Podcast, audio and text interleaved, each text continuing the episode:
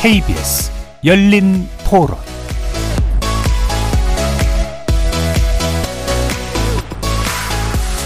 안녕하십니까. KBS 열린 토론 정준희입니다.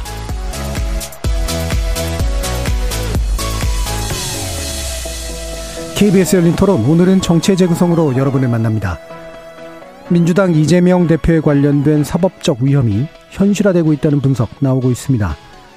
지난 토요일 이 대표의 최측근 인사로 분류되는 정진상 당대표 정무조절실장이 구속됐는데요. 김용 민주연구원 부원장이 이어 또다시 측근 인사가 구속되면서 여당의 공격은 더 거칠어졌고 민주당 내부도 술렁이고 있습니다. 이재명 대표를 향한 검찰의 좁아지는 수사망, 연말 전국에 어떻게 작용할지 일부를 통해 살펴보겠습니다. 해외 순방을 마친 윤석열 대통령의 순방 후폭풍이 여전합니다. 전용기 탑승 배제 이후 대통령의 언론관을 두고 비판 목소리가 나오고 있는데 며칠 전 MBC를 다시 한번 직접 저격하면서 논란이 더 커지고 있죠. 순방 이후 커지는 언론 관련 논란 정치의 재비성 2부에서 살펴보겠습니다. KBS 열린 토론 지금 시작합니다. 살아 있습니다. 토론이 살아 있습니다. 살아있는 토론, KBS 열린 토론. 토론은 라디오가 진짜입니다. 진짜 토론, KBS 열린 토론.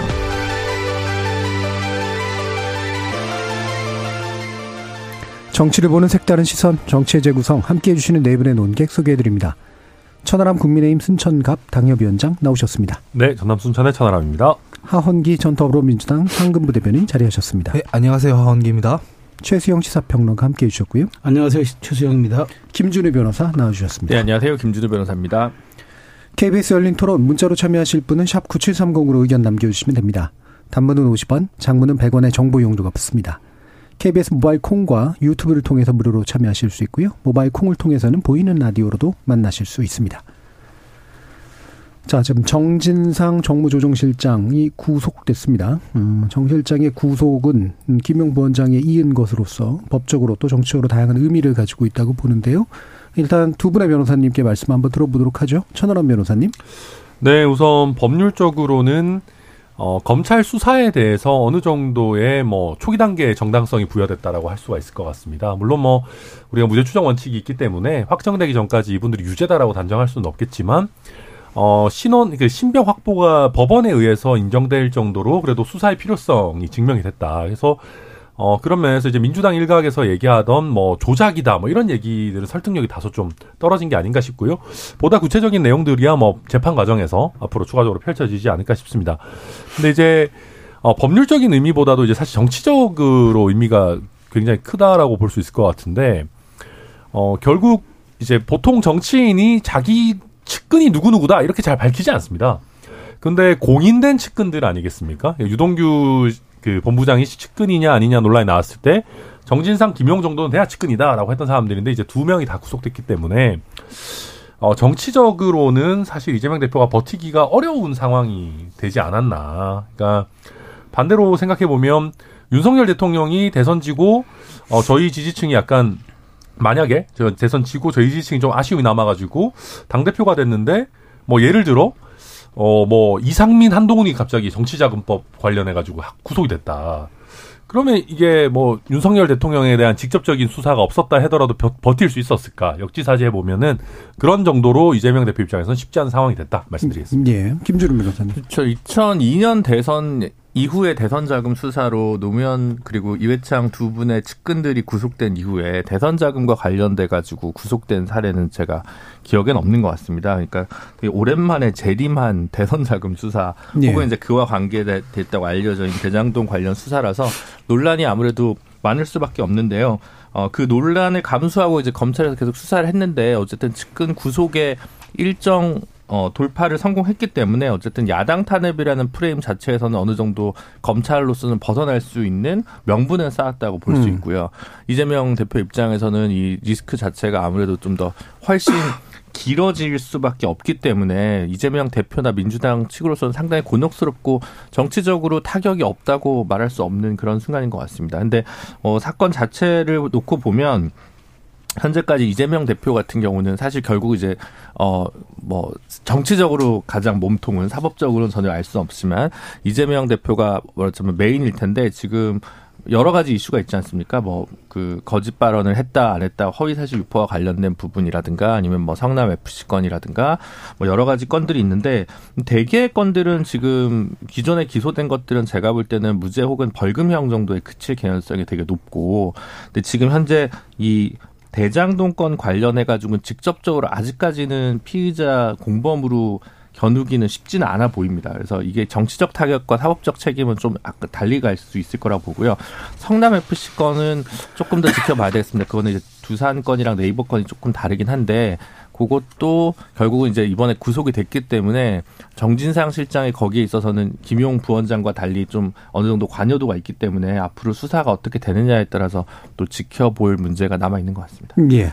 자, 그럼 최수영 평론가님 말씀해 주시죠. 그러니까 지금 뭐, 어, 뭐 일간지에서는 이제 이재명 대표를 통해서 이제 대쌍성 위기다 이렇게 대장동, 쌍방울, 성남FC 이제 위기다 이렇게 표현을 하더라고요. 그래서 사실 나머지 두 가지 문제는 지금 김준호 변호사 잘 설명해 주셨지만 대장동 사건 같은 경우에는 사실 1년이 지났지만 지난 1년과 다르게 완전히 다른 양상으로 지금 진행되고 있는 거거든요. 그러니까 지난 1년에 1년 전에는 사실상 어 우리 사회에서 대통령이 될지 모른다는 그런 기대감이 사실은 진영 반대 진영 논리 혹은 이 사건에 직간접적으로 관여됐던 분들은 사실상 60% 이상의 기대치를 갖고 있었다라고 생각한다면은 거기에 대해서 어떤 실체적 진실을 알고 있다 해도 드러내기가 쉽지 않았겠죠. 그런데 뭐 제가 가끔 인용합니다마는 서는 곳이 달라지면 보이는 곳이 달라진다 그런 이제 경, 격언처럼 지금 이 대장동 이른바 3인방 유동규 나무 김만배 씨의 진술들이 새롭게 나오면서 지금 거의 뭐 그 뭐 이건 폭탄 발언을 넘어서 저는 이제 이렇습니다. 이거 사건의 진위 여부야 가려지겠지만 저는 이제 어쨌든 이렇게 나온 이상 이제 이재명 대표가 무조건 이거를 방탄 차원에서만 갖고 가기에는 이제 쉽지 않다. 그러니까 뭐천 변호사 잘 설명해 줬어요. 사실은 사법적인 문제가 더 그건 별개로 정치적인 책임을 져야 한다. 자 그러면 정치적인 책임이라는 게 모호한데 결국 사법적인 책임이 도드라짐으로써 거기에 대한 정치적인 책임이 수반되는 거라고 이제 놓고 본다면은 저는 이재명 대표가 이제 사실은 이번 저는 이제 20일 정도 이제 정진상 정무조정실장에게 구속 시한이 주어지니까 물론 이제 구속적부심 다시 신청은 했, 습니다마는 그걸 놓고 전제를 본다면은 12월 10일 정도가 이제 기점이 될 텐데 그 이후에 검찰이 확보한 자료나 증거를 가지고 이재명 대표에게 소환을 할 때 저는 그게 어쩌면 저는 올해 들어서 대통령 선거 이후에 가장 큰 어떤 국내 정치 변곡점이 될 거라고 보거든요. 음. 근데 그때 이재명 대표가 어떤 태도를 취하고 어떤 스탠스를 가느냐.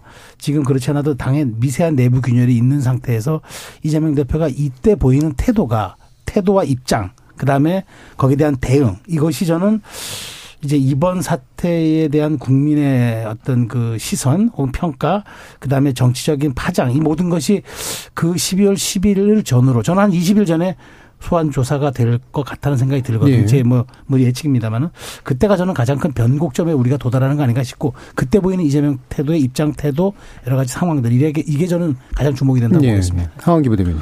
예, 뭐 구속 영장이야 법원에서 발부했기 때문에 존중해야 된다 생각하고요. 법원의 판단을 다만 현재로서는 진술만 있기 때문에 여단할 수는 없다고 생각합니다. 아까 천하람 변호사님 잘 말씀해 주셨지만 한명숙 총리 같은 경우에도 1심에서는 물증이 없어가지고 무죄였는데 그 이후에 뭐 여동생 수표 이런 게 물증으로 나오면서 유죄를 받았고요. 그다음에 성완종 리스트 떴을 때 그 메모만 갖고는 홍준표 지금 시장도 당시에 이제 대법원에서는 유죄 판결 예. 못 받았습니다. 그래서 아직까지는 지금 구속된 사람들에 대해서도 좀 지켜봐야 되기 때문에 애단하기 힘든 측면이 있고요. 공소장 보면 물증은커녕 뭐 돈을 언제 어디서 줬는지 뭐 제대로 특정조차 안 돼 있거든요. 시기는 뭐 몇 월경 이렇게 돼 있고 장소는 뭐 인근 도로 이런 식으로 돼 있어서 좀 더 지켜봐야 될 부분이 있다고 저는 생각을 하고 또 중요하게 이야기되는 700억 이 부분에 대해서도 대장동 수사하면서는 그 700억이 뭐 녹취나 진술 이런 걸 통해서 다 유동규 거라는 전제를 두고 재판이 진행되고 있어요 아직도. 근데 지금은 갑자기 뭐 세 명의 공동 지분이다 이런 얘기가 나오면서 별개의 또 뭔가가 벌어지고 있거든요. 예. 여기에 대한 정리도 필요해 보이고요. 그래서 뭐 하물며 구속돼 있는 사람들에 대해서도 이런데 대표에 대해서는 뭔가 지금 뭐 작년부터 탈탈 털었는데도 뭐 새로운 게 나오고 있는 상황은 아니라서 뭔 증거가 더 있는지는 좀 더 봐야 될 것 같고 우리 왜 이준석 대표 보면은 그 윤리 막 할 때 정치적 책임지라고 할 때 본인 그 경찰 수사 결과를 지켜보고 실체적 진실과 증거를 보고 난 뒤에 판단하자라는 얘기를 많이 했지 않습니까? 예. 저도 그 의견을 많이 얘기했었는데 똑같이 적용을 해서요. 아직까지는 예단하지 말고 수사와 재판을 좀 지켜보다가 판단해도 늦, 늦지 않을 것 같다라는 생각입니다. 예. 그러면 어, 요 부분만 약간 더 그러니까 왜 우리가 지금 그 이태원에 있었던 일들에 대해서 사법적 책임과 정적 책임을 좀 구분해서 어, 진행해야 된다라고 이제 얘기를 했잖아요. 그러니까 지금 이 사건에 대해서는 물론 이제 실체적 진실 또 약간 다른 문제긴 하고 동일한 맥락은 아니긴 합니다만 몇 분이 얘기해 주셨던 이제 이재명 대표 어떤 식으로 정치적 책임에 대해서 가늠을 하는 게 옳을까 에 대해서는 어떻게 생각하시나요? 저는 정통적 문법으로 치면은 대선에 지고 나서 한 1년간은 성찰의 시간을 가져야 된다고 공공연하게 얘기를 했었습니다. 네. 그 전당대회 국민에서도 그랬고요. 이 사법 리스크 같은 거 다 예상이 돼 있었지 않습니까? 전통적 정치 문법에서는 이럴 때는 자연인 신분에서 보통 수사를 받고 나와서 다시 그 클리어된 네. 상태로 들어오곤 하죠. 그런데 지금 이미 뭐 선출된 당 대표이기도 하고 이런 상황에서 뭐 당원도 제가 동의하진 않았지 동의하진 않았지만 바꿨지 않습니까? 뭐 1심 재판 뭐 이런 식으로 바꿨기 때문에 일단은 조금 더 지켜볼 필요가 있어 보인다라는 생각이고 그렇게 오래 걸리지 않을 겁니다. 예. 이건 뭐 왜냐면은 검찰 쪽에서도 속도를 낼 거고 뭔가 지금 이렇게 힘을 줬는데 실제로 실체적 진실, 증거 이런 것들이 안 나오면 역풍 맞거든요. 그래서 금방 나올 거다라고 생각을 합니다. 예. 잠깐 저는 좀 말씀드리면 이제 민주당이 이제 12월에 제가 아까 왜 그때 얘기했냐면 예. 그때를 기점으로 민주당 내부에서는 플랜 B가 필요할 수도 있어요. 저는 음. 그렇게 봅니다. 왜냐하면 이재명 대표의 리스크가 뭐 지금 저 우리 그 대변인이 잘 말씀해 주셨는데 하 대변인가 잘 말씀해 주셨는데 사실은 다 예단됐었잖아요. 그러니까 하법 리스크라는 얘기는 이미 있었고 그러다 그러다 보니까 이제 출마 시기도 원래 무리하게 송영길 대표 지역구를 맡아서 오고 그다음에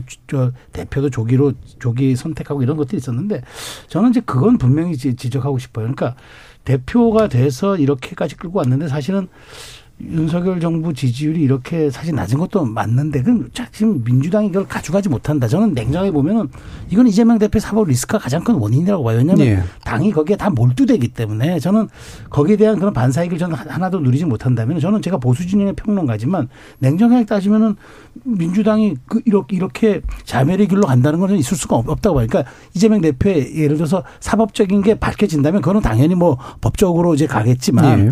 이렇게 설령 입증이 안 된다고 해서 측근들은 구속이 되고 측근들은 만일 거기서 뭐 실형이 나오고 이렇게 된다고 해도 이재명 대표는 나와의 연관성은 아직도 밝혀진 게 없다고 계속 버틴다 그러면 저는 그 민주당이 그것이야말로 어 정말 그 환골탈퇴할 수 있는 기회 그다음에 쇄신할 수 있는 게 이 모든 것들을 다 버리고 가기 때문에 뭐 구- 국민의힘 입장이나 윤석열 대표 윤석열 대통령 입장에서는 나빼드에 나쁘진 않다라는 입장이겠지만 과연 이것이 민주당의 장기 전략으로 맞는 것인가? 그래서 저는 어쩌면 연말 연초를 통해서 민주당의 플랜 B를 조금 소장파 의원들이나 당의 뭐꼭 비주류라고 해서 하는 것들이 아니라 정말, 당의 미래를 걱정하는 분들이 있다면 여기에 대해서 저는 이 불편한 진실이지만 꺼내는 게 좀 맞다고 봐요. 아, 왜 예. 자꾸 정답을 유출하고 그러세요.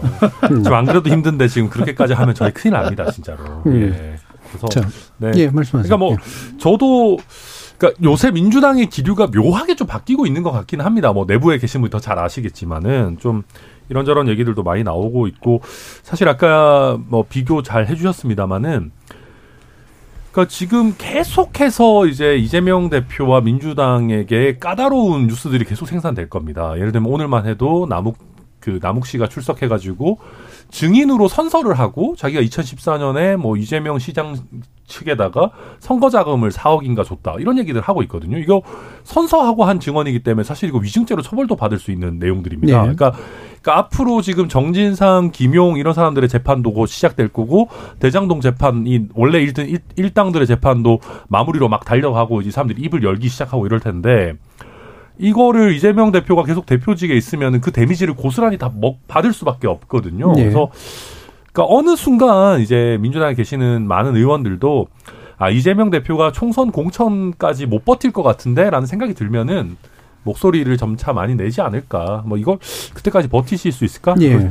제가 뭐 비교는 했지만 국가적 책임이 명백한 상태에서 책임이 또한 명백히 지는 방식이 있는 경우와 또 이 경우는 좀 다른 경우긴 해요. 근데 정치적으로 이제 부담이 가는 그런 상황들에서 어떻게 처리하는 것이 이제 적절할 것인가 요 정도의 이제 얘기긴 한데 김준우 변호사님 말씀 주시죠. 그러니까 저는 사실 검찰이 정상적인 사고라면 되게 고민이 많을 것 같다는 예. 생각이 들거든요. 이제 개인적으로 봤을 때는 대장동과 관련된 부분이 이제 뭐 700억 얘기를 하는데 그거를 진술만 가지고 이거를 예를 들어 이재명 대표까지 엮어서 얘기하기는 사실 그건 좀 사실 난망한 일이고 예. 제가 변호사라면 오히려 변호할 만한 충분한 얘기가 많다고 생각합니다. 근데 이제 일부 오히려 액수가 적은 적다고 얘기해서 뭐 저한테 적은 건 아니지만 어쨌든 700억과 10억 이하는 엄청난 차이니까 그 부분에서 뭐 뇌물이나 선거 자금이나 뭐 이런 부분들은 어떻게 보면 입증이 만약에 가능하다면 근데 그조차도 지금 약간 버겁거든요. 그러니까 오히려 저는 이재명 대표 입장에서의 사법 리스크는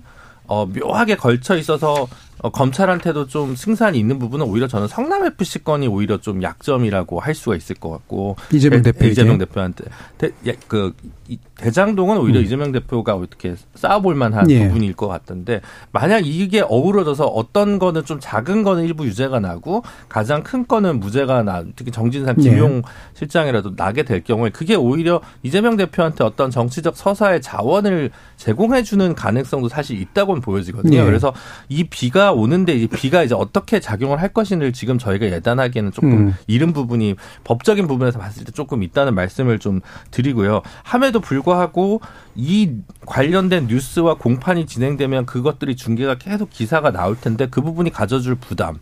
그런 그 상황에서 뭐 아까 최소영 평론가님은 플랜 B를 얘기하셨는데 그래서 저는 제일 고민했던 게 이재명 대표의 플랜 B가 사태 말고 그 당 대표가 되고 진, 지금 지- 이번 하반기 동안 어떠한 입법 성과를 낼 것인가는 부분에 저는 초점이 맞춰져야 네. 된다고 계속 말씀을 드렸는데 지금까지 뭔가 이렇게 딱 이렇게 성과화되는 지점이 좀 없는 것 같아요. 여야가 계속 제대로 만나지도 않고 대통령과의 뭐 영수회담 내지는 뭐 어, 대표 면담 간담도 없고 이런 상황이다 보니까 오히려 그 부분이 더 이재명 대표가 약간 이선 후퇴하는 방향으로 갈 수밖에 없, 좀 만들어지지 않나. 만약 지금이라도 지금 정기국회 남아있는 시기 동안 뭔가를 좀 보여주고 당대표로서 이재명이 보여준 어떤 성과물이 있다면 그건 또 다른 방식으로 갈 수도 있을 것 같은데 만약 그때까지 뭐 12월 1월까지 뭔가를 보여주지 못한다면 아무래도 기소가 되고 공판 시작되는 순간에는 아무래도 이선 후퇴를 좀 더 고려하고 당내에서도 그런 목소리가 더 높아지지 않을까 싶습니다. 예. 그 결국은 이게 뭐 몇 가지 이제 갈래들이 있는데 어 이게 실체성이 이제 그 재판 과정이나 이런 것들을 통해서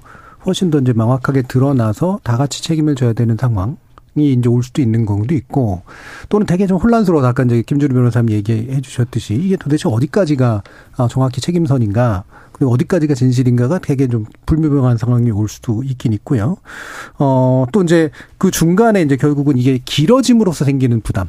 계속해서 사법적으로 막 뭔가가 계속해서 나오고 또 불려가고 또 이야기 나오고 이러면서 굉장히 오랜 기간 동안 사실은 대표로서 자신의 정치력을 충분히 발휘하기 되게 어려운 상황 이런 것들도 이제 또 한 가지 부담으로 작동하는 그런 측면인데 일단 이제 그 중에 아까 이제 최소영 평론가님께서 이제 얘기해 주신 게 대략 한 21건 안에서 어이 소환 조사가 만약에 이루어지거나 그랬을 때 이게 상당한 변곡점이 될 것이다라는 그런 짐작을 해 주셨잖아요.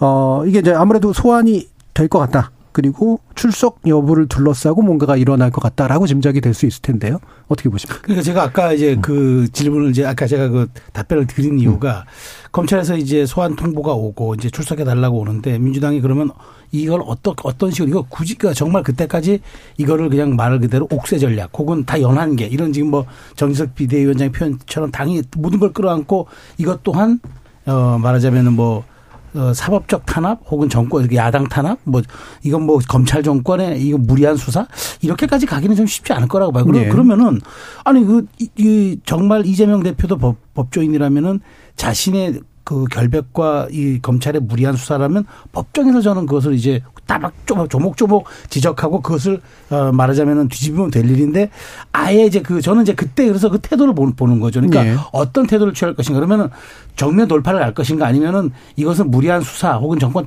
야당 탄압이라고 규정하고 계속 방어막을 친 장외 투쟁으로 가고 이, 이 투쟁의 수위를 끌어올리면서 극 강대강 대칠 끝까지 이어가면서 이른바 준예산 편성까지 가느냐. 예. 저는 만일 그렇게 강으로 가면 강으로 강- 강으로 간다고 했을 때 여당 입장에서 그게 나쁘지 않을 것 같아요. 왜냐하면 결국 그 방탄 국회로 인해서 결국 준 예산까지 편성해야 되고 전혀 이 뭐 대통령실 예산은 다 깎지만 정말 윤석열 정부가 출범하고 냈던 77가지 법안들은 하나도 통과시키고 이런 일들이 된다면은 그때 2000년 총선에서 황교안 대표가 좋은 분위기에도 불구하고 발목 잡기 어, 야당으로 비친 바람에 결국은 대패했던 그런 것들을 또 소환하는 전략으로 가지 않을까 싶어서 저는 그런 점에서 이재명 대표가 여기에 대한 대응 전략들은 좀 조금 그러니까 이게 말 그대로 당이 나를 보호해주고 당의 인계철선처럼 가야 되고 한 부분들이 아니라 그건 정말 정교하고 디테일하고 치밀하게 저는 전략을 수립해야 된다고 저는 예. 말씀드리고 싶습니다. 예. 그러면 그 황교안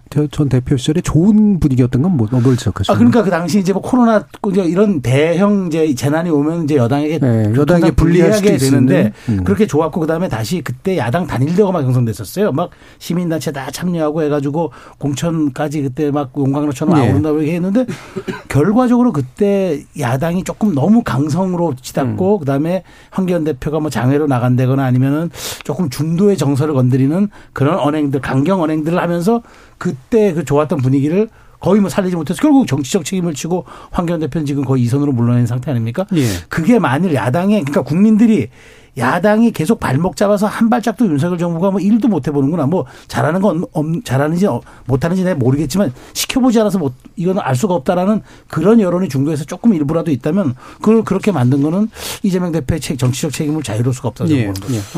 예, 전좀 타당한 말씀이라고 생각합니다. 뭐 이재명 당 대표 이미 선출로 뽑힌 당 대표기 때문에 뭐 지금 어, 실체적 진실을 제가 모르거든요. 모르는 상황에서 뭐 그만둬야 된다, 어쩐다 이런 얘기하기는 너무 좀 섣부른 것 같고요. 다만 이런 방법은 있죠.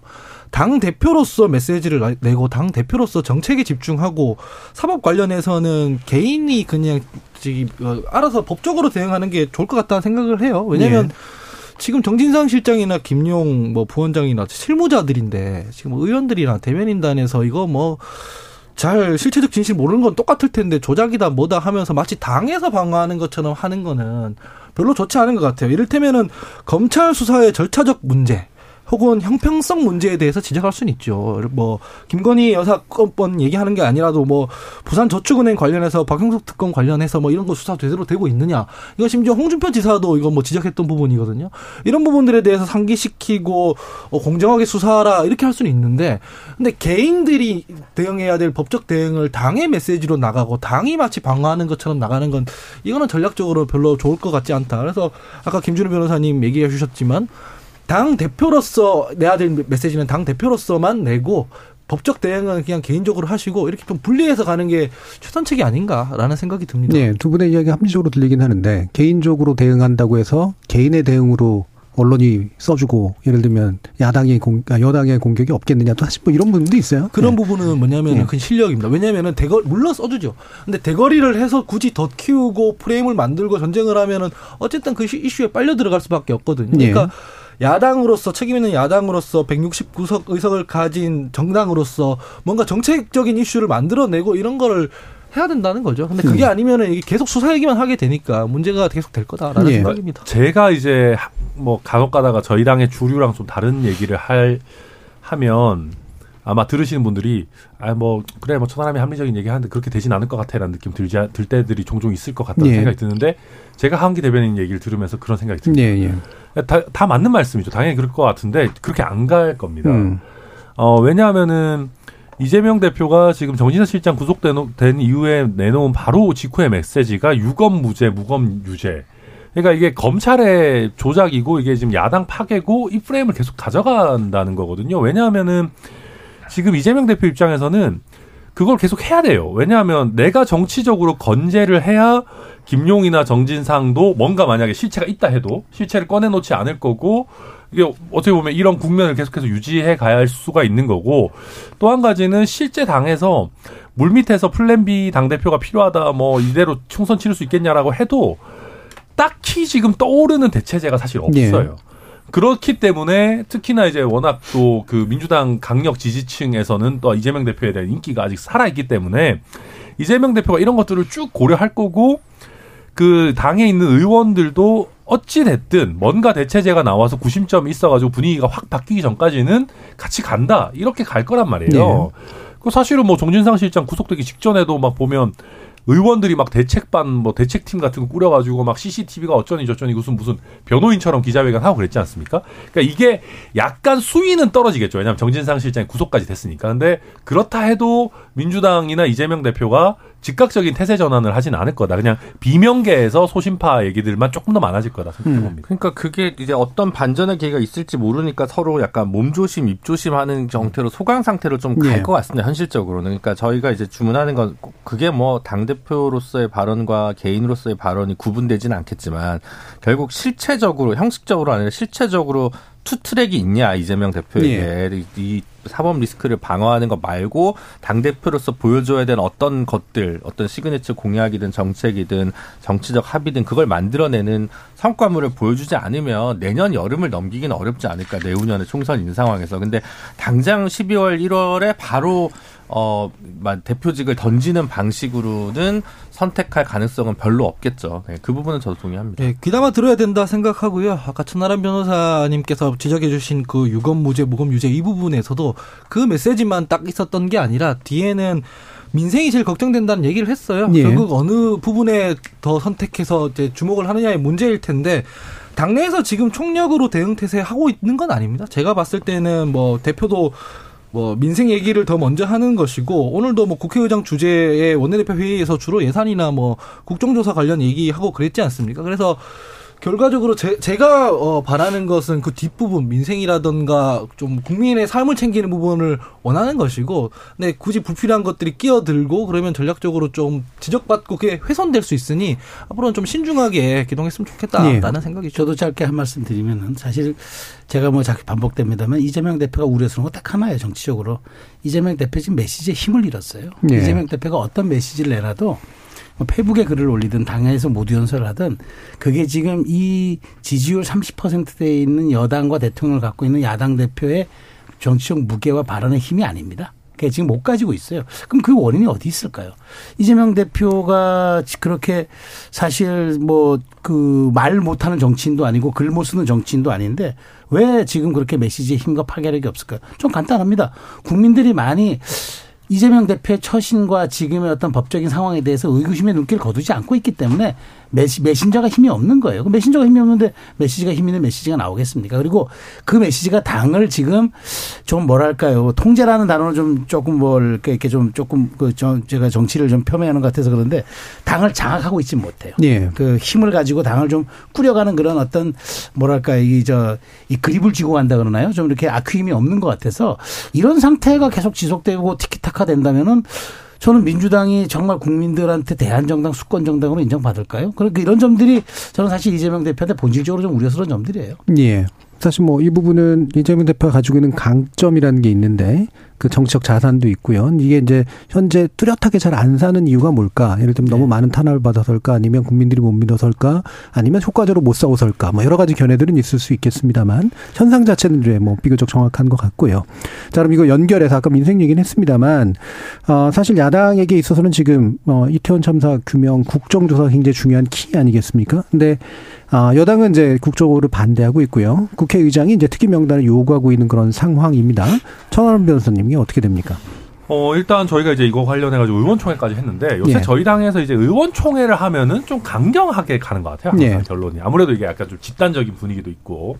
그리고 이미 정, 저희 당의 당대표 격인 정진석 비대위원장이 이거 하면 이제 이재명 이 분위기에서 어떻게 보면 약간 이렇게 비껴간다. 음. 그거를 이제 천명을 해놓은 상황이기 때문에 결국 전체적인 분위기다 또 게다가 이제 대통령께서도 이게 국정 지금 국정조사 할 상황 아니다 뭐 이런 취지로 말씀하셨기 때문에 지금 여당에서는 그냥 그대로 어 일단은 지금 현재는 시기상조다라는 얘기를 계속 하는 것 같고요. 근데 어 제가 이제 개별적으로 뭐, 마- 뭐 전수 조사를 해보진 않았지만 그, 그런 얘기 하신 분들은 종종 있습니다. 이거 근데 끝까지 버틸 수 있, 겠나 예. 왜냐하면은 사실 특조 지금 야 국조해가지고 지금 특위 위원들 이거 짜기 시작하고 하면은 이게 음.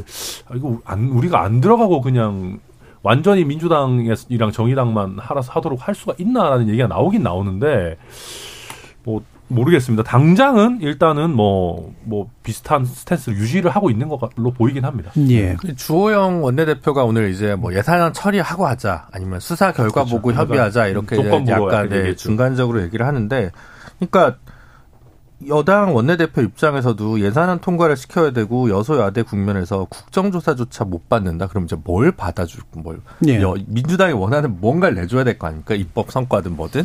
근데 제가 볼 때 지금 뭐 국민의힘에서 예를 들어 노동 노동조합 및 노동관계 조합 2조 3조 개정 같은 걸 받아줄 것 같지는 않습니다. 예. 그런 거 보면 오히려 그쪽에서 보면 제일 소프트한 게 국정조사일 텐데 그리고 사실은 이재명 사법 리스크와 국민의힘 및 윤석열 정부의 지지율이랑 아무 상관관계가 없는 지금 그렇죠. 탈동조화 현상이 예. 오랫동안 나타나기 때문에 음. 지금 본인들도 본인 곳간을 잘 채우고 세우고 이렇게 재건해야 되는 상황에서 국정조사를 계속 반대하는 게 어, 자당의 지지율이나 윤석열 정부의 긍정 평가를 뭐 올리는데 크게 기여할 것 같지가 않거든요. 그래서 글쎄 그 이게 또 어떤 심기경호인지는 잘 모르겠습니다만 마주할 건 마주하고 받을 건 받고 내줄 건 내줘야 되지 않을까. 그게 원내대표로서 짊어져야 될 숙명이 아닌가. 저는 그렇게 생각합니다. 제가 오늘 그 국회의장 주재의 원내대표 회동 보니까 주호영 원내대표의 방점은 예산안 하고 난 뒤에 하자였어요. 개인적으로는 그렇게 생각한다. 근데 의총에서 뭐 의원들 얘기 들어보니까 뭐 수사부터 지켜보자 이거였다라고 설명을 네. 하던데 저런 태도로 설득을 하려 그러면은 사실 서로 합의가 될 가능성이 높아요. 그래서 그 의견에 대해서는 박홍근 원내대표도 이게 전향적으로 지금 의견 낸 걸로 받아들인다 이렇게 얘기를 했거든요. 예. 그 사실은 이런 겁니다. 조건부 합의라는 게 며칠 더 만나가지고 시기를 정하면 됩니다. 지금 당장 안 하지만 예산은 끝나고 한다 해서 합의문 발표해버리면 되는 거거든요. 그렇게 하면은 사실 합의가 되죠. 왜냐면은 지금까지 그 여당에서 하고 있던 태도는 제가 저도 우리 당이 참 잘 못한다는 생각을 하지만은 뭐 정권 출범하고 6개월 동안 했던 일이 없어요. 입법부로서. 그 처음 몇 달은 이준석 대표 쫓아내는 일에 뭐 열을 다했고 비대위 비비대위 이런 거 했고 뭐 어떤 뭐 입법 이슈 이런 거를 추진한 적이 없거든요. 근데 막상 시, 시한 다가오니까 예산안이랑 입법 관련해서 원한대로 안 해주니까 발목 잡는다고 하고 있어요. 사실 그렇게는 하면 안 되는 거거든요. 그 다 국민들이 알아서. 그러면 이 상황에서 이 교착 상황에서 조영 원내대표가 뭔가 돌파구를 만들어 주고 뭔가를 내줘야 되는 겁니다. 뭐 이상민 장관에 대한 탄핵안이라든지, 그러니까 뭐 탄핵안까지 안 되면 해임, 건의안이라든지 이런 국민적 공감대를 얻을 수 있는 사안에 대해서는 합의를 해줘야 이게 교착 상태가 풀리는 거지. 그냥 강대강으로 맞부딪히면은 여당이 무조건 손해를 보는 수밖에 없는 겁니다. 예. 그러니까 이게 뭐 누구의 잘못이냐는 뭐 계속 따져봐야 되긴 하겠지만 진짜로 뭔가 교환되는 게 없는 것 같아요. 최근에 몇, 몇 개월간의 경치를 보면 특히나 제일 정치가 중요할 때. 그러니까 사실 정치처럼 이렇게 말하자면 등가가 명확한 예. 분야가 없거든요. 그러니까 그 정치처럼 명확한 등가가 있는 데가 외교긴 한데 이거는 뭐 외교는 워낙 국가적 거래라 예. 조금 우리가 좀 그 쉽사리 보기는 어려운데 정치는 말 그대로 주고받고의 게임이거든요. 예. 근데 그 게임의 법칙이 이제 전혀 잘 작동이 되지 않는다는 것은 이제 정치 실종이라고 우리가 음. 표현하지 않습니까?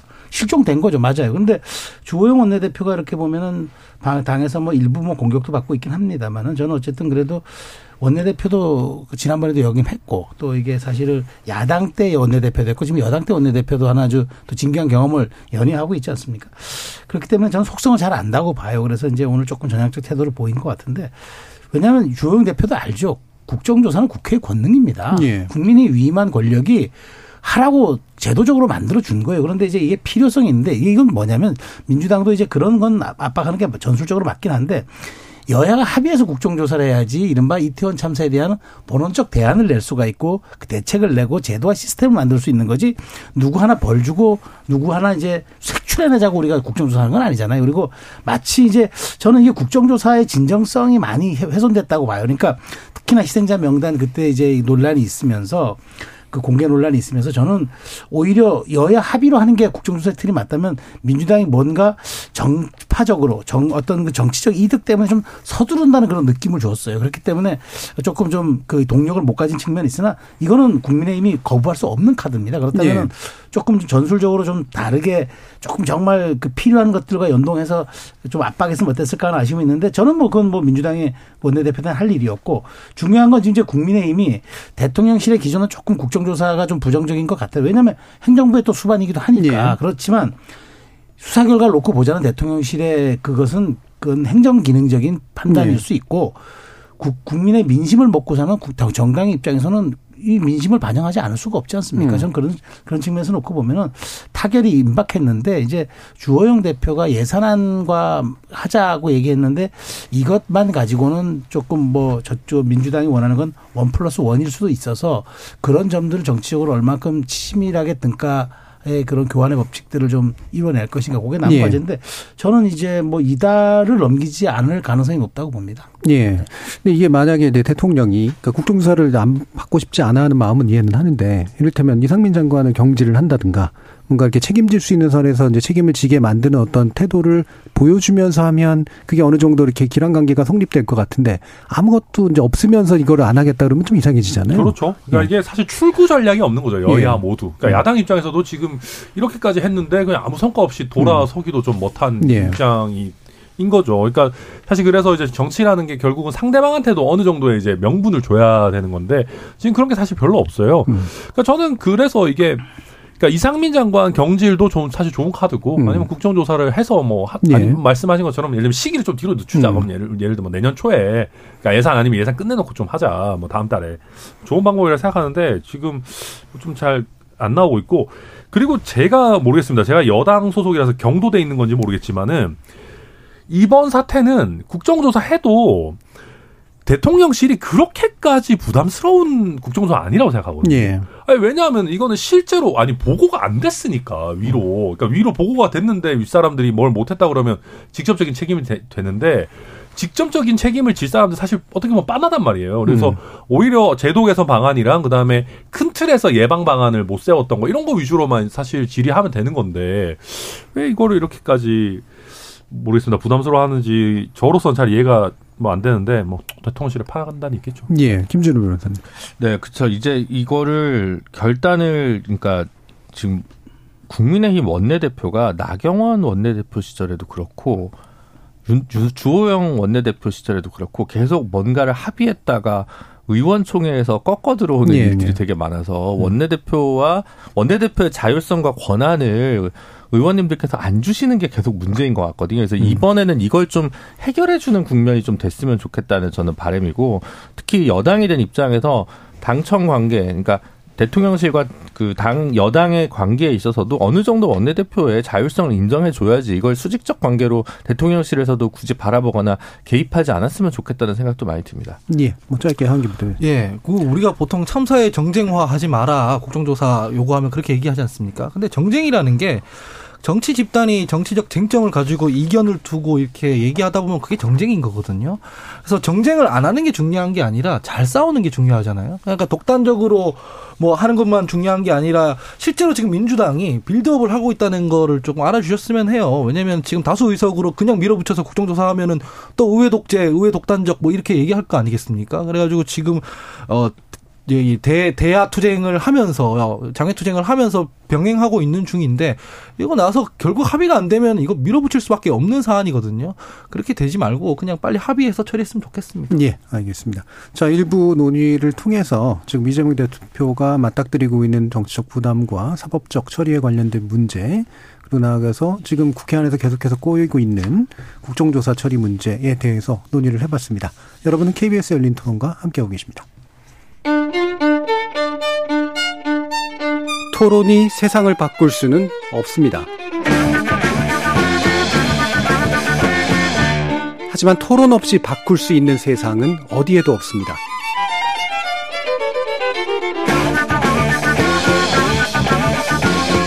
세상의 선한 변화를 갈망하는 당신. 정답이 아니라 질문의 힘을 믿는 당신. 우리 KBS 열린 토론에서 만납시다.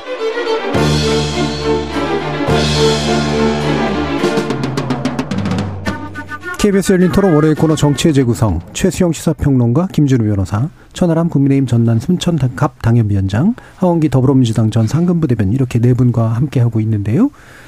자 이번 이제 동남아 순방 외교가 이제 4박 6일이 이제 마무리됐죠. 그리고 뭐 연이어서 어, 어 빈산 누구였죠? 빈살만. 빈살만. 빈살만. 예. 제가 만수라고 맨날 헷갈려서 죄송합니다. 빈살만 황태자와 어 같이 이제 또 회담도 하고 뭐 이러면서 이제 그 계속 이제 그 외교 분위기가 좀 이어지고 있습니다. 아, 이 부분에서 일단 어떤 점들을 좀 주목하고 계시는지 네분 의견 좀 들어보죠. 김준 변호사님부터. 저는 뭐 일단 그동안 못했던 시진핑 수석도 만나고 이제 이시다 총리도 만나고 뭐 미국 바이든 대통령도 만나고 이제 못했던 숙제를 다 하는 바람에 이제 그리고 그동안 못했던 것들 때문에 기저효과 때문에 뭔가 좀 성과가 있는 것처럼 보여지는 것 같은데 사실은 그냥 낙제는 면했지만 뭐 이렇게 뭐 대통령실에서 자평하듯 뭐 외교에 이정표를 세웠다라는 표현은 좀 언어 인플레라는 생각을 좀 많이 하고요. 또 그동안 못했던 숙제를 다 하다 보니까 이제 캄보디아를 가고 발리 인도네시아를 갔으면 뭔가 뭐 문재인 정부의 신남방 정책 뭐 이게 꼭 성과가 뭐라고 딱 예. 얘기할 수는 없습니다만 어쨌든 동남아 순방을 가셨으면 이제 동남아 정상들을 만나서 뭔가 또 외교적 경제적 성과들을 이런 것들도 좀 이제 챙겨오는 그런 것들도 좀 있어야 되는데 가가지고 동북아 중심의 외교를 하고 예. 오신 좀 독특한 경우인 것 같습니까? 어 그래서 어쨌든 만난 것 자체는 의의 있고 그 전에 뭐 외교 참사라고 부를 정도의 일들이 있었던 것 같지는 않습니다. 하지만 어 지금 뭐 그동안 못했던 숙제를 마무리 한 거고 어쨌든 만난 건 좋은 건데 아직까지 뭐 가시적인 성과가 명백하게 있다고까지 얘기하기에는 좀 어려운 것 같습니다. 오히려 한미일 외교 안보 협의체를 구성하기로 했다는 부분에서 저는 조금 어 많이 미국이 원하는 판으로 말을 밀어 넣은 거 아닌가라는 생각이 좀 많이 들고요. 그런 부분을 조금 우려하고 있습니다. 예. 저는 아, 네. 그 사실 뭐 그 동남아와 관련해서도 이런 거 저런 거 많이 했어요. 근데 이제 보도가 좀 상대적으로 덜 되고 예. 뭐 세일즈 외교 이런 것도 열심히 했고 실제로 이번에 이제 한국 독자적인 인도 태평양 전략 이런 것도 발표하고 그랬습니다. 그리고 뭐 그 한 아세안 관계도 뭐 전략적 동반자 관계 이런 걸로 좀 격상시키자 이런 저런 제안도 많이 했고 뭐 많이 했는데요. 이제 말씀해 주신 것처럼 한미일 공동 성명도 내고 뭐 괜찮았죠. 뭐 이제 그리고 이제 리커창이 아니고 시진핑 주석 만난 거 이런 것도 좋았고 뭐 전체적으로 나쁘지 않았습니다. 사실 게다가 이제 바로 이어서 무하마드 빈살만 망세자까지 만나면서 약 원래 같으면 이제 외교 슈퍼 위크가 됐었어야 되는데 이런저런 것들이 많이 이제 또 동시에 있다 보니까 약간 좀 많이 안 된 게 있고요. 다만 좀 의미 있는 것들은 외교하기 좋은 계절이 왔어요. 이제 이제 바이든도 중간 선거 끝나서 조금 여지가 생겨가지고 이번에 IRA 같은 것도 언급도 좀 해줬고 시진핑 주석 같은 경우도 이제 자기 3년임 끝났으니까 이제 뭐 대북 문제라든지 이런 거 신경 쓸 수 있는 여력이 조금 생겼을 텐데 이거를 앞으로 어떻게 잘 풀어내느냐 예, 이제 뭐그 시작점이다. 뭐 저는 그렇게 생각합니다. 예. 그러니까 외교의 계절, 그러니까 외교를 잘할 수 있는 어떤 여건도 좀 조성되고 또 외교를 잘해야만 하는 음. 여건도 조성되고 있긴 한데 하원기부 대표. 예, 저는 뭐 김준우 변호사님 의견이랑 거의 똑같은데요. 일단 뭐 지난번 순방에 비해서는 뭐 내용 가지고 일단 다툴 수 있다는 점에서 성과라고 생각합니다. 예. 뭐 저번에는 뭐 적어도 48초 만나고 한미 정상회담이다 이래가지고 그게 맞냐 안 맞냐 뭐 대통령 욕설했냐 이런 걸로 싸웠지 않습니까? 그런데 그에 비해서는 최소한 모양은 갖춘 외교를 하고 왔다는 평가를 받을 수 있다고 생각합니다. 내용적으로 보면은 저는 아까 말씀하셨지만 신남방 정책을 버렸다고 생각을 해요. 음.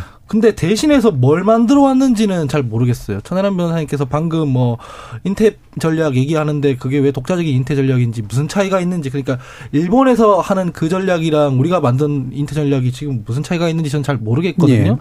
그래서 이런 부분이 아마 동남아에서 의구심을 좀 품는 부분일 거라고 생각합니다. 왜냐하면 동남아는 미국, 중국 둘 다 도움을 받아야 하는 입장이기 때문에 지금 우리가 그 지금 신남방 정책 버리고 이렇게 약간 미국이나 일본 쪽으로 쏠려 들어가는 게 맞나 하는 토론은 좀 필요해 보인다라고 생각합니다. 예. 독자적으로 함께 하는 전략이라고 얘기하면 될까요? 독자적으로 함께 형용 모순이긴 한데 뭐 차, 뜨거운 아이스 아메리카노 같은 그런 느낌이긴 예. 합니다. 근데 저 신남방 정책 잠깐 뭐 짚고 넘어가면 저는 사실 그 신남방 정책은 사실 형해야 된 거 아닌가요? 사실 지금 중국의 철도 굴기가 방콕까지 이제 곧 간다 그러더라고요. 뭐 이런 상황에서 뭐 우리의 신남방 정책이 과연 정말 중국의 그런 일, 이쪽으로는 일대일로고 아래로는 철도 굴기를 얼마나 우리가 정말 그 효과적으로 우리 한국이 잘 끌어와 있을지 그건 의- 의문이긴 한데 어쨌든 그건 지난 정부의 예. 예, 결과니까 제 논평은 자체하고요.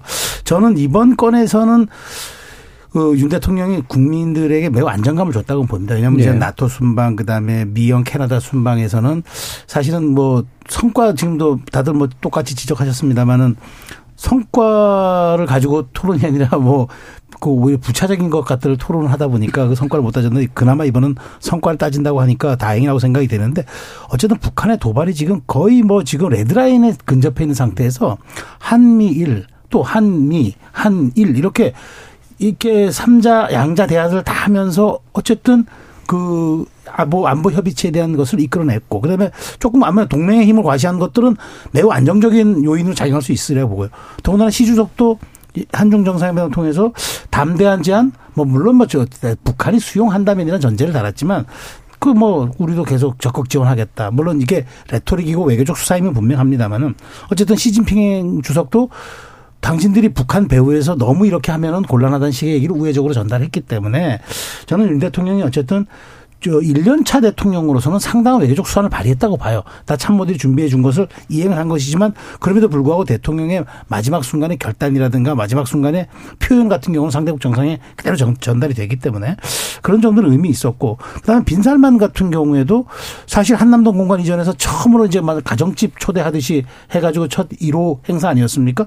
그러면서 어쨌든 뭐 이게 뭐, 맞, 뭐 저는 뭐 우리 총리의 평가니까 아무래도 팔이 안으로 굽는 건 있다 할지라도 아주 일본 방문 취소하면서 그 빈살만 황태자가 윤 대통령과의 만남이 굉장히 의미 있었다는 식의 얘기를 했다고 저는 총리가 전언했기 때문에 상당히 그것 또한 뭐, 어, 평가를 뭐 조금 밖에서 전할 수 있어도 저는 나름대로 의미가 있다고 생각하거든요. 자, 그렇다면은 이렇게까지 대통령이 정말 2주간에 걸친 그 이른바 빅 외교 이벤트들을 했는데 왜 이렇게 그나마 이렇게 평가가 박한 것인가 또 국민들의 네. 국민들의 평가도 이렇게 높지 않은 것인가 이 부분은 좀 고민해야 할 지점은 맞아요. 그런데 저는 이제 이 또한 모든 것들이 그런 게 이번 2주간의 문제도 또 다른 사소한 것들이 또 네. 대형 이슈를 덮는 이꼭 사족이 말하자면 외도덕 현상이라고 좀 표현하고 싶은데 꼬리가 몸통을 흔들어요. 언제까지 자꾸 꼬리가 몸통 흔들지 모르겠는데 이 외도덕 현상을 극복하지 않는 한 저는 외도덕 현상이 가장 저는 그 윤석열 정부의 리스크가 될 것 같거든요. 예, 예. 그러니까 뭔가 큰 제가 이렇게 짧게 한 1, 2분 단위로 표현 저는 이제 성과를 이렇게 좀 말씀드려 드렸고 그것을 이제 인정받아야 된다고 얘기하는데 정말 그런 그 뭐 언론사 순방 그 전용기 배제 문제라든가 갔다 와서의 설전 문제라든가 이런 게 이 성과를 뒤덮는 그리고 지금 언론의 news value가 과연 저는 이것이 이거를 덮을 만큼의 큰 일인가 싶은데 이게 대통령의 입에서 나왔기 때문에 예. 이게 덮을 수밖에 없는 사안이 되어버렸거든요. 예. 이 점이 저는 가장 뼈 아프고 안타깝다 안타깝다는 생각이 전 들어요. 예, 이 꼬리가 몸통, 개의 몸통을 흔든다라는 표현을 마침 써주셔서 그 얘기를 좀 더 해봐야 될 것 같은데 흔들 꼬리를 흔드는 게 누구냐? 사실 이제 이 부분인 것 같아요. 예. 제가 볼 때는 물론 이제 이걸 가지고 또 과잉한 논쟁이 생산되는 것도 문제긴 한데 꼬리를 굉장히 강하게 흔드는 힘, 그러니까 잘안 보던 힘이 이제 대통령에게서 이제 나오고 있는 측면이 분명히 있어서 이게 일단 탑승 배제 문제도 그렇다 치고 이제 돌아와서 이제 출국기 문답에서 또 이제 한번 또 한바탕 예, 문제가 되지 않았습니까? 그러더니 또 이제 또 스태핑을 안 할 것처럼 또는 이제 가벽을 설치하는 그런 식의 문제로까지 가고 이런 전개 상황들 어떻게 보시는지 답답하죠, 뭐. 음. 네. 어, 그러니까 전용기 배제에 대해서 뭐 저희 당 일각에서 요새는 뭐 외국에서도 뭐 한다, 음. 뭐 이렇게 사실 전용기에 어떤 언론을 태울지에 대한 재량이 일부 있다, 막 이런 얘기들을 하는데 그 한국적인 실정에서 이제 쉽지 않습니다. 게다가 MBC가 공영 언론 아니겠습니까? 공영 지상파 방송사를 배제한다. 이거는 국민들께서 느끼시기에 매우 이례적인 예. 일이거든요. 그리고 이런 판단들이 매우 감정적인 것처럼 음. 어, 보여지는 부분들이 있습니다. 뭐 여러 가지로. 물론 대통령실에서는 공식적으로 왜 MBC가 악의적인지 뭐 10개 조를 나열해 가지고 뭐 F 워드를 뭐 미국 백악관에 보내고 막 얘기는 하고 있습니다만은 그런 구체적인 걸 떠나서 국민들이 인식하기에는 아니 왜 대통령실이 한 언론사랑 이렇게까지 싸워야 되는지 이 모든 좀 주제를 좀 뒤덮고 있는 게 매우 안타깝다고 생각하고요. 그다음에 대통령께서 이제 그러고 나서 이제 MBC와 관련된 이슈에 대해서 이제 헌법 수호의 관점을 네. 얘기하셨는데 제가 이제 그 말씀을 듣고 나서 굉장히 걱정이 사실 됩니다. 제가 이렇게 얘기를 해도 되는 건지. 왜냐하면은 헌법 수호는 이거는 대통령이 쓸 수 있는 매우 강한 레토릭이란 말입니다. 그래서 아니 대통령실에서 MBC의 해악이 거의 반헌법적으로 까지 미치고 있다라고 하는데 이게 제가 MBC를 배제하는 결정이 잘못했다고 얘기해도 되는 건지 예. 뭐 저도 사실 좀 걱정이 되고요. 근데 그러니까 그 이후에도 지금 보면 자꾸 이런 이슈들이 생기는데 아, 뭐 잘 모르겠습니다. 이게 겨, 겨, 결국 좀 답답하고 그다음에 뭐 이상한 뭐 슬리퍼 차림이니 막 이상한 음. 얘기들 자꾸 하는데 그러니까 슬, 그게 무슨 사실 본질과 무슨 상관이 있습니까? 슬리퍼 실내인데 좀뭐올 수도 있죠. 에, 뭐 그거를 비판하더라도 그걸 저희 당의 지도부에 있는 분들이 얘기할 건 저는 아니라고 생각하고요. 그리고 자꾸 지금 그 기자 개인에 대한 공격으로 지금 가니까 저도 지금 방금 받은 건데 지금 MBC의 해당 기자에 대해서 1배에서 살인 협박이 들어와가지고 지금 마포 상암서에서 막 경찰분들이 그 예. 기자분한테 출동하고 지금 실시간으로 그러고 있다라고 하거든요. 음. 그래서 저는 그러니까 뭐 국민들이 이 기자의 질문 행태나 어떤 것들이 뭐 적절한지 예의를 갖췄는지 평가하는 건 변론으로 하고 저희 당에 있는 분들이 너무 과하게 참전하는 거는 좀 그만했으면 좋겠다. 뭐 그런 음. 심정입니다. 예, 김재룡 변호사님. 그 대통령의 언론관이나 자유관에 저는 좀 오류가 있다고 생각을 합니다. 표현의 자유, 언론의 자유를 어, 제대로 보장하는 개념이 좀 박약하신 게 아닌가, 혹은 선거 캠프 내지는 검찰 시절의 언론관에 좀 젖어 계신 게 아닌가. 검찰은 사실은 굉장히 많은 소스를 가- 취재원을, 그러니까 좋은 취재원이기 때문에 사실은 선별적으로 단독을 줄 수도 있고 굉장히 좀, 어, 어떻게 보면 언론과의 관계에서 좀 대등한 관계보다는 좀 더 우월적 지위를 차지하고 있는 게 예. 사실입니다. 그래서 중간 중간에 뭐 기사도 단독으로 줄 수도 있고 뭐 이런 여러 가지 행태들이 있었습니다. 뭐 피의사실 공표냐 아니냐 가지고도 논란이 많았습니다만 법원은 다르죠. 법원은 사전에 미리 판결문 내용에 대해서 흘리지 않습니다. 판결문을 얘기하고 그 뒤에 공보 판사가 사후적으로 그걸 설명하는 방식이 이제 대부분이죠. 그러니까 지금 예를 들면 뭐 탑승 배제 논란도 마찬가지입니다만 어 그 전속 취재, 그러니까 풀 취재가 아니라 두 명만 따라가게 하고 뭐 한미 한일 정상회담 끝나고 했을 때 그 뒤에 브리핑을 안 하신 부분이라든가 아니면 돌아오는 길에 CBS 기자와 채널 A 기자를 불러가지고 따로 독대를 했던 부분이라든가 이런 것들은 사실은 일반적으로 만약에 뭐 민주당 정부에서 대통령이 그 비행기에서 예를 들어 뭐 진보 매체라고 하- 알려진 기자들만 둘 이렇게 부르거나 아니면 뭐 소위 조중동을 제외하고 다른 기자들만 두 명 정도 불렀다고 하면 아마 엄청나게 난리가 났을 겁니다. 역지사지의 정신으로 생각해 보면 이건 진보 보수의 문제가 아니라 언론의 자유 그리고 표현의 자유에 관련된 좀 어, 중대한 문제라고 생각하고요. 대통령께서 그렇게 자유를 외치셨으면 이거를 이런 식으로 어, 대응하면 안 될 것 같고요. 대통령실 홍보 라인에서도 아마 대통령의 설화나 이런 것들이 좀 있다 보니까 최대한 리스크를 줄이기 위해서 비공개나 뭐 취재 풀을 좀 더 좁히는 방식을 선호하시고 있는 것 같기는 한데 그런 방식으로 해결할 문제는 절대 아니라고 생각합니다. 특히 윤석열 대통령 그나마 제일 잘한 것 중에 하나가 도어 스태핑에서 적극적으로 의사소통하는 거였는데 그것조차 안 하겠다고 하는 거는 이건 분명한 퇴보가 아닐까 싶습니다. 예. 지금 뭐 물론 이제 보안 때문이다라는 얘기가 하나 나오고 있고 뭐 이게 이제 어떤 면에서 보면은 MBC 그러니까 그 취- 도어스펙을 계속하려면 MBC가 빠져야 돼라고 하는 어떤 압박처럼 이제 보일 수도 있는 거고요. 예. 제가 딱 그렇게 생각했거든요. 딱 그 언론한테 하는 걸 보니까 이게 정부와 혹은 정치인과 언론이 아니라 검찰 vs 법조 기자라는 느낌이 들었어요. 예.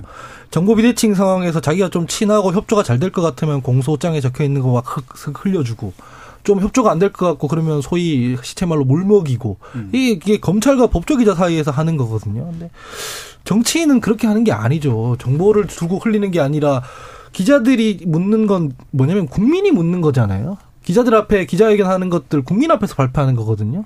근데 지금 여당에서 하는 태도 보면은 기자들 보고 무슨 좀 너무 권위적으로 굴고 있는 모습이 보여요. 그래서 언론이 보도하는 게 마음에 안 들 수 있죠. 소위 악의적이라고 느낄 수 있어요. 그러면은 제도적으로 하면 됩니다. 이를테면 뭐 대통령 그 실에서 해명 논평을 내던가 반박 메시지를 내던가 그것도 안 되면은 뭐 언론 중재에 뭐 제소를 한다든가 아니면 언론 중재법상에 있는 뭐 뭐 피해배상 이런 거 다 할 수 있는 손해배상 이런 거 다 있지 않습니까? 예. 그렇게 고발을 하던가 이런 방법들이 다 있는데 이게 권력으로 자꾸 뭘 배제하려고 들고 한단 말이죠. 그래서 지금 도어스태핑도 마찬가지인데 핑계로는 이게 보안 때문이라고 하죠. 근데 보안 때문이면 좀 빌드업을 해야 될 거 아닙니까? 당장 이렇게 급하게 그 그만두는데 이거 내가 해보니까 별로 도움이 안 되더라. 뭐 일주일에 한 번씩 기자회견을 하겠다라든가 뭐 다른 방안에 대해서 얘기를 해야 되는데 그런 게 없고 너무 신경질적으로 지금 언론을 대하고 있거든요. 예. 그래서 이런 언론과는 너무 현명하다라는 생각입니다. 예, 예, 그러니까 저이 그 오늘 가림막을 설치하는 거는 뭐 저도 이제 청와대 근무 경험이 경험이 있지만 사실 대통령의 동선이 모든 게 모두가 노출되는 건 그거는 사실은 바람직하지 않아요. 그러니까 네. 저는 이제 뭐 뒤늦게 지금 가림막 설치를 하는 거는 저는 반대하진 않았는데 다만 이게 오비락격이 돼버렸다는 거죠. 지난 금요일 날 그런 사안이 벌어진 다음에 아 뭐 보안을 이유로 되니까 지금 뭐 하대변에 뭐 빌드업 표현 썼지만 겨- 어찌됐건 좀 궁색해져 버렸어요. 음. 그렇지, 그렇는데 저는 사실 이번 사태 본질을 뭐 다 지적해 주셨으니까 또 저 뭐 제가 비슷한 얘기는 하고 드리고 싶지는 않고 다만 저는 윤석열 대, 대통령의 언론관이 자꾸 이렇게 된다 그러면 저는 이게 국정 운영의 여러 가지 이제 말하자면 저해운이 될 수 있다. 그러니까 저는 출입 기자단의 의견을 들었으면 좋겠어요. 그러니까 예. 지난번에 순방 때 MBC 기자를 제외했을 때 투표를 붙였는데 일단 수- 그 그때 출입 기자단은 그랬어요. 반대를 하지만 어쨌든 이번은 간다 우리가 가고 어다 차후 이런 일이 정말 발생되지 않았으면 좋겠다고 얘기했고 또 오늘은 뭐가 있었냐면 대통령실에서 그 MBC 기자에 대해서 어떤 그 저, 징계를 요청했어요. 그러니까 예. 징계는 이제 대통령실이 할 수는 없는 거니까 예. 혹시 이제 당신들 언론 어떤 우리가 보도에 대한 어떤 사실 여부 그다음에 품위 유지 위반 때문에 징계를 요청하니까 언론사가 간사단에서 협의해 주세요 했는데 언론사가 그걸 받아들이지 않았어요. 그래서 결국 저는 이렇다면 이런 거죠. 그러니까 간사단, 그러니까 언론사 모든 사람을 대표해서 간, 그 간선제를 뽑아놓은 대표들이거든요. 그 사람들이 결국은 국민을 대표해서 질문하는 사람들의 총합인데 그, 그분들이 이게 방향이 아니라고 얘기하면 우리가 언론을 제어할 수 없지 않습니까? 언론을 따라가야죠, 우리가. 언론의 방향이 설령 우리한테 좀 아픈 지점이 있다 하더라도 그것을 조금 설득해 나가야 되는데 이렇게 강하게 강대강으로 맞부딪힌 모습들이 저는 이제 과연 이제 그 대통령의 입장에서는 억울하고 다소 억울하고 그다음에 왜 이렇게는 진심이 통하지 않냐고 할 수는 있지만 홍보 라인들은 물 밑으로 계속 그래도 연, 연성화 전략을 구사해야죠. 그러니까 저는 그런 점에서 그러니까 오늘 결국 국민 아니 대외 협력 비서관이죠. 과거 춘추관장 그러니까 예. 기자실을 관리하는 비서관인데 그만도 사의를 표명했다고요. 그러니까 이런 논란들이 이렇게 사의 표명으로 이렇게 그 봉합이 될 문제는 아닌 것 같고요. 그런 식으로 설- 조금 어떤 two track으로 좀 가는 방식들을 고민해 봐야 되고 이렇게 강대강으로 갔을 때 결국은 순치시킬 수 있는 게 아니라면은 저는 그 사실은 이게 좀 우리의 것을 잘 보도하게끔 하는 쪽으로 유인하는 게 그게 홍보의 예. 기술 아닌가 싶어서 음. 저는 이런 지점에서는 좀어좀 이렇게 좀 세련된 방법들을 좀 생각해 봤으면 좋겠습니다. 예. 네. 지금 아까 이제 그 일부에서는 민주당의 plan B 얘기가 많이 나왔는데 국민의힘의 plan B는 뭔가 사실 이런 생각이 좀 들거든요. 유승민 의원 같- 전 의원 같은 경우 물론 이제 당 대표 출마할 의지가 아마 있어 보이고 어 지금의 윤 대통령 쪽으로 과도하게 쏠려 있는 분위기를 좀 반대로 좀 돌려서 뭔가 국민의 마음을 좀 얻어보겠다라는 쪽으로 초점이 맞춰져 있는 것 같은데 당내에서는 당연히 이제 굉장히 또 미워 보이겠죠. 근데 그걸로 끝나는 게 아니라 이제 그 투표 룰도 예, 바꿀 것 같은 이제 그런 모습이에요. 어떻습니까? 네, 뭐 물론 뭐 정진석 비대위원장은 뭐 아니다 지금 네. 확정된 거 없다. 내입뭐 다른 내 얘기와 다른 사람 얘기가 다르면 내 얘기를 믿어라 뭐 말씀하시는 건 음. 당연한 얘기긴 한데 당내에서 보면은 이미 그런 얘기를 공식 인터뷰에서 하신 분도 있고요. 예, 예. 그래서 뭐 얘기가 90%로 당심을 올려야 된다라는 얘기가 없지 않습니다. 음. 뭐 그런 거는 있고. 그러니까 유승민 의원 전 의원 같은 경우는 항상 이게 뭐 본인의 딜레마죠. 예. 네, 뭐 이게 뭐 유승민 전 의원뿐만 아니라 뭐 각 당에서 뭐 소심파라고 알려진 사람들이 항상 겪는 일입니다. 어찌 보면은 그래서 뭐 다들 이게 뭐 그래도 우리 나름대로 잘해보려고 하는데 왜 이렇게 옆에서 이제 힘 빼냐. 어 그리고 야당 야당이 때리는 거보다 사실 훨씬 아프거든요. 맞는 사람 입장에서는 이거 뭐 야당이 때리는 거야 뭐 당연한 일인데 다 같은 당내에서 비판 나오면은 근데 이제 근데 그렇다고 해서 이제 저희도 뭐 얘기를 들어보면 비아냥되는 게 아니라 만약에 이제 민주당에서 문재인 대통령 부동산 정책이라든지 뭐 이런저런 인선이라든지 이런 거 나왔을 때 제대로 된 비판이 나오고 아니면 당내에서 소심파가 좀 그래도 의미 있게 살아 있어가지고 뭐 자정작용이 제대로 이루어지고 만약에 그랬다면 지금도 우리가 민주당 정부일 겁니다. 였을 겁니다. 아마 제가 높은 확률로.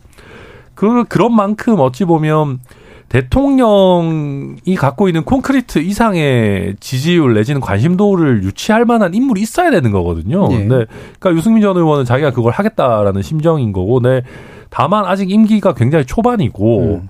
특히 또 저희 당 일각에서는 뭐 이재명 대표 뭐 또 수사 본격화되고 뭐 잡혀 뭐 표현이 좀 그렇습니다만 음. 뭐 이렇게 뭐 하고 뭐 이렇게 되면 굳이 뭐 당내에 플랜 B 내지는 확장력 있는 사람 이런 게 없어도 그냥 음. 주류만으로도 갈 수 있다 이런 생각들이 꽤 있기 때문에 지금 유승민 전 의원 입장에서는 쉽지 않죠. 앞으로 만약에 당심 90% 이런 식의 룰이 된다 그러면은 제가 봤을 때는 선거 나와도 쉽지 않은 분위기로 갈 거다. 뭐 그렇게 예, 생각합니다. 예. 네. 김재민. 그렇죠. 아직은 조금 이르다고 음. 해야 될까요? 어차피 당심이 어쨌든 중요한 거고 선거 룰을 바꾸든 안 바꾸든 당심이 차지하는 비율이 높지 않습니까? 사실 윤석열 후보도 당심을 통해서 당선이 된 경우였습니다. 사실 당심과 민심이 거꾸로 가서 어, 당대표거나 되거나 대선 주자가 된 케이스는 어, 이명박 후보밖에 없는 것 같습니다. 박근혜 후보를 꺾었을 때요. 그때는 상당히 좀 오래된 예. 일인 것 같고 그래서 지금 상황에서 어, 물론 윤석열 대통령의 plan B만큼이나 국민의힘의 plan B가 되게 중요한 건 맞는 것 같습니다만 아마 이재명 대표 리스크랑 똑같은 문제인데 너무 초기여서 지금 plan B가 개시될 시점이냐와 관련돼서 설왕설래가 있는 것 같고요. 그러다 보니까 유승민 의원의 가치를 모르는 바 아니나 지금 출격할 때인가라는 것과 관련해서 당내에서도 중도 보수 합리적인 개파에서도 조금 어, 고민을 저울질을 좀 하고 있는 단계가 아닌가 싶고 또 기본적으로 대통령과의 관계가 유승민 대표와의 관계가 그렇게 원만한 관계가 아닌 부분이 가장 좀 크게 작용하는 게 아닌가 싶습니다. 예. 이게 여당의 가장 힘든 점입니다. 이를테면은 총선 이기 위해서는 당이 좀 혁신을 하고 국민 다수의 목소리를 듣고 중도로 확장해라. 이런 요구가 지지층마다 다 있지 않겠습니까? 야당이면 그거 하면 되는데 여당이면 거기 하나가 플러스 됩니다. 뭐냐면 대통령 뒷받침 잘해라가 플러스 돼요. 예. 그러니까 유승민 의원 같은 분은 어떻게 되냐면 앞에 거를 앞에 거는 될지 모르겠는데 뒤에 게 안 된다는 거죠. 그러면은 임기 2년 차, 3년 차 대통령 흔들기를 원하는 여당 지지층은 없거든요. 그렇죠. 쓴소리 한다 이런 얘기들은 다 좋은 얘기인데 지지층 입장에서는 그게 아니에요. 그래서 실제로는 유승민 의원 같은 캐릭터가 굉장히 힘든 거고 대통령이 바뀌어야 돼요. 이거는 뭐 하나만 한 얘기긴 한데 저희도 마찬가지지만은 문재인 대통령한테 쓴소리 했으면은 뭐 민주당 정부였을 거다. 저는 그거 동의 안 하거든요. 대통령이 이 조금 어 다른 모습을 좀 보여주고 당이 거기에서 같이 가주고 이런 점이 좀 티키타카가 돼야 이게 확장이 되는데 대통령은 대통령 지지율 40%에 갇혀버리고 우리 받는데 잃어버리고 다른 뭐 선거랑 무관하게 굴면은 당 입장에서도 계속 난맥에 빠질 수밖에 없어요. 그래서 지금 이 부분에 대해서는 윤석열 대통령이 잘하는 수밖에 없다라고 생각합니다. 저는 그 이제 뭐랄까 중도로 가라라고 하는 거에 사실 어릴 적부터 약간 반감을 가지고 예. 있는 쪽이었거든요. 이제 중도가 중요한 게 아니라 예를 들어 굳이 주류적인 문법으로 얘기하면 민생이 중요하다고 얘기를 막 바꾸는 게 좀 다를 것 같거든요. 예를 들면 지금 민주당 지지층에서 광화문에 가서 시위를 하고 있는데 그거 이제 되게 왜 이렇게 강경이냐 이렇게 얘기를 하니까 중도로 가야 된다고 얘기하는데 예를 들어 그게 갔을 때 그게 지금 7대 개혁 입법이라고 민주당 이재명 대표가 정리한 뭐 예를 들어 뭐 양곡 관리법이나 무슨 노조법이나 이런 거를 추진한다고 연금 확대나 이런 걸 추진한다고 지금 거리에 나가 있는 게 아니라 김건희 특검 뭐 이- 이런 것들을 주로 얘기를 하고 있거든요. 그러니까 그건 좀 다른 거죠. 그러면 이제 노조법 2조 3조가 진보 보수는 굉장히 진보적인 의제죠. 근데 이걸 중도로 가라는 거랑 좀 얘기가 다르거든요. 예, 예. 그러니까 여야가 합의할 수 있는 안으로 가는 게 아니라 민생 문제와 관련해서는 그게 더 왼쪽일 수도 있고 예를 들어 어 국민의 입장에서는 더 오른쪽일 수도 있다고 생각합니다. 근데 그게 아니라 예를 들어 뭐 김건희를 김건희 특검을 반대한다. 김건희 특검을 찬성한다. 이재명 대장동 리스크를 뭐 특검을 해라. 특검을 하지 마라. 구속시켜라. 이런 그 인적 장막 속에서의 진영론에 갇히는 구호들을 세게 할 때 그 각 주요 정당들이 가질 수 있는 외연의 폭이 굉장히 좁아지는 게 가장 큰 문제라고 생각을 해서 그래서 뭐 비슷한 표현이긴 한데 좀 다른 표현으로 저는 하여튼 그 중도로 가라라고 하는 부분이 약간은 조금 예. 예를 들어 민주당 기준이나 뭐 정의당 기준 했을 때 조금 다르게 저는 좀 보는 측면이 있습니다. 그래서 예. 좀 짚고 싶었습니다. 이게 이제 뭐 포괄적인 정치를 한다라는 정도의 의미일 텐데, 그러니까 국민 다수를 대상으로 하는. 근데 이제 그게 때로는 이제 지지층의 의지와 또는 지지층과 다른 쪽의 의지가 상충됨으로써 포괄성을 확보하기가 어려운 경우들이 생기긴 하겠죠. 최성 평론가. 저는 이제 조금 이제 국민의힘 내부 이제 얘기- 얘기하면서 중도 확장 이제 다들 지금 중도 말씀하시는데 중도가 허상일 수도 있고 또 중도가 사실은 어쩌면 뜬구름 잡는 얘기일 네. 수도 있어요. 그런데 지금 이제 갤럽 조사를 놓고 지난주 보니까 중도가 30 이상을 찍었더라고요. 네. 그러니까 정당 지지율하고 셋이 같아요. 음. 놓고 보면은 어, 30, 30, 30 찍고 있다 이렇게 보면 될 것 같아요. 큰 틀에서 놓고 보면은.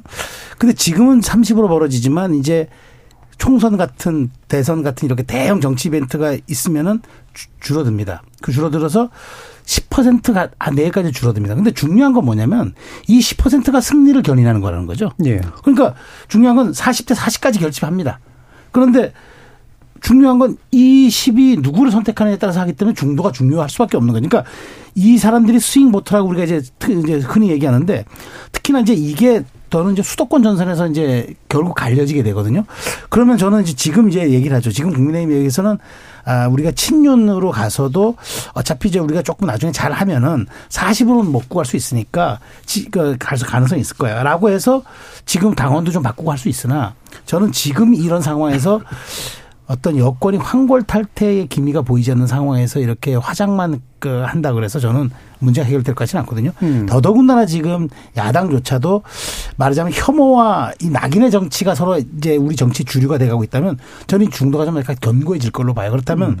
앞으로 국민의힘 내부, 그러니까 민주당은 우리가 앞에 짚었지만 국민의힘 내부의 전당대회가 저는 과연 당원 비율을 높이는 것만으로 해결이 될까 저는 그렇게 보지는 않습니다. 예. 저는 그렇다면 중도 확장이라는 미묘한 사실은 입증할 수 있는 좀 약간 그 단어가 있긴 하지만 저는 그럼에도 불구하고 대통령이 이렇게 강, 그 말하자면 대통령이 강성 지지층이 보위하는 쪽으로 간다 그러면 당대표는 이를 보완하는 쪽으로 가주어서 음. 함께 가는 게 예, 저는 예. 그게 맞지 이게 같은 색채의 목소리를 낸다 저는 그것이야말로 가장 위험한 음. 어, 선택이 될 수 있다고 봅니다. 저도 예. 사실 그렇게 얘기하긴 했지만 스윙부터 잡아야 된다는 얘기를 하긴 했지만 다음 총선은 스윙부터 잡는 게 아니라 서로 상대 지지층이 투표장 안 나오게 하는 전술을 쓸 것 같아서 매우 걱정입니다. 네, 그게 사실 정치 혐오 무관심 전략이죠. 예. 제가 봤을 예. 때그 굉장히 두드러질 것 같습니다. 다음 예. 총선 벌써부터. 지금 일, 예. 저, 네, 왜냐면 2000, 그 사실 이제 이번 지방선거가 예전만큼은 아니지만 어쨌든 상대적으로 그동안 상승 일로에 있던 지방선거 투표율이 떨어지면서 사실은